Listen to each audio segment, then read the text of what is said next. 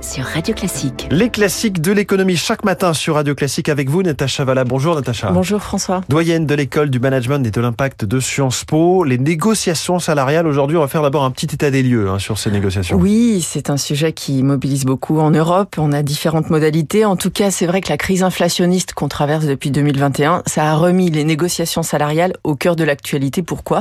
Eh bien, tout simplement parce que l'inflation génère une érosion des salaires, de la valeur réelle des salaires, de ce qu'on gagne. Et donc, la négociation salariale revient un peu au centre des choses. Alors, c'est vrai qu'en France, et la Banque de France travaille beaucoup sur ces sujets, donc vous trouverez beaucoup de matériel sur son site. Euh, il y a une protection des salaires par le SMIC, puisque le SMIC en France est indexé sur l'inflation, c'est-à-dire que quand on sait quelle a été l'inflation, ben on sait à quel rythme va augmenter le SMIC au minimum. Et donc le SMIC a augmenté au rythme de l'inflation cumulée sur ces dernières années. Alors, on a aussi en France euh, le principe des minima de branche. Les négociations au niveau de la branche, on y reviendra tout à l'heure, sont importantes. Et donc les minimaux, eux aussi, ont été révisés assez rapidement depuis 2022. Donc grosso modo, quand même, on a réussi à faire suivre une bonne partie de la masse salariale au rythme de l'inflation, ce qui a résulté en une protection mmh. de niveau réel des, des salaires. Qu'en est-il au niveau des entreprises au-delà du SMIC, évidemment Alors, au-delà du SMIC, justement, euh, les négociations ont elles aussi pas mal augmenté. Alors, il y a beaucoup plus de, de diversité en fonction des, des, entreprises, en fonction de, des secteurs, des marges que ces entreprises ont pu préserver. On sait que les marges ont été pas mal préservées, donc euh, dans pas mal de secteurs, ça a été bien suivi. Euh, ce qui est important en France, c'est que le pays a un rythme de négociation salariale qui est finalement assez élevé, en tout cas par rapport à certains de ses voisins. Puisque par la, loi. négociation annuelle obligatoire. Hein. Voilà, c'est ça. C'était la fameuse. Euh, enfin, on a tout un appareil juridique pour ça. Donc tous les ans, on se remet autour de la table. Depuis les années 80, en fait, c'était les lois Ourou qui avaient introduit ça sous, sous l'ère Mitterrand. Euh, et c'est le modus operandi aujourd'hui. Ce qui est important aussi, c'est que dans les années 80, il y a quand même eu un changement assez important. On a renoncé à l'indexation automatisée de l'ensemble des salaires. Et ça, c'est un mécanisme important. Pourquoi? Parce que ça donne un tout petit peu de flexibilité quand même, quand il y a trop d'inflation, d'avoir ce qu'on appelle la mise en place d'une boucle mmh. inflation-salaire qui porterait par inertie l'inflation euh, de façon trop trop prolongée euh, dans le futur. Cette indexation qui existe en Belgique, hein, par exemple, encore aujourd'hui.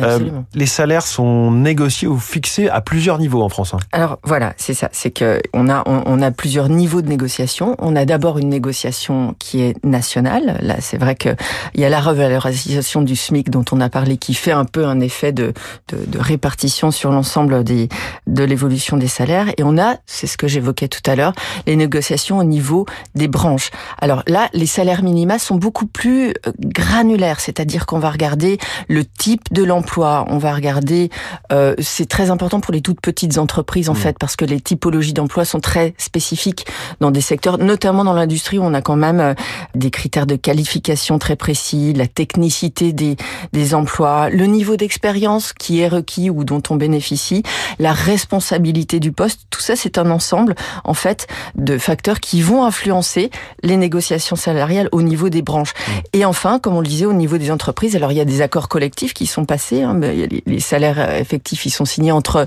les représentants syndicaux et les chefs d'entreprise.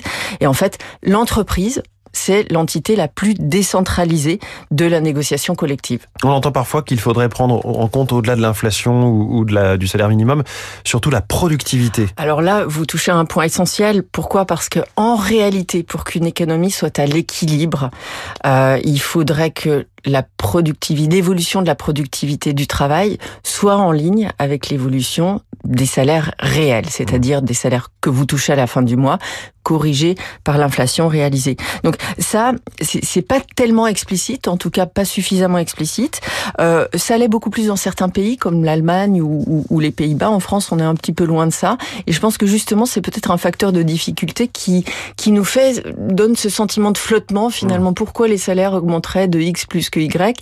Et, et dans le fond, on a du mal de ce fait-là à rattacher l'évolution des salaires à ce qu'on appelle la part du revenu et la part de la valeur ajoutée qui est attribuée au facteur travail. En fait, il y a deux facteurs essentiels qui permettent de comprendre la rétribution du travail. C'est d'une part comment on répartit entre je simplifie, mais entre le travail et le capital, la valeur ajoutée.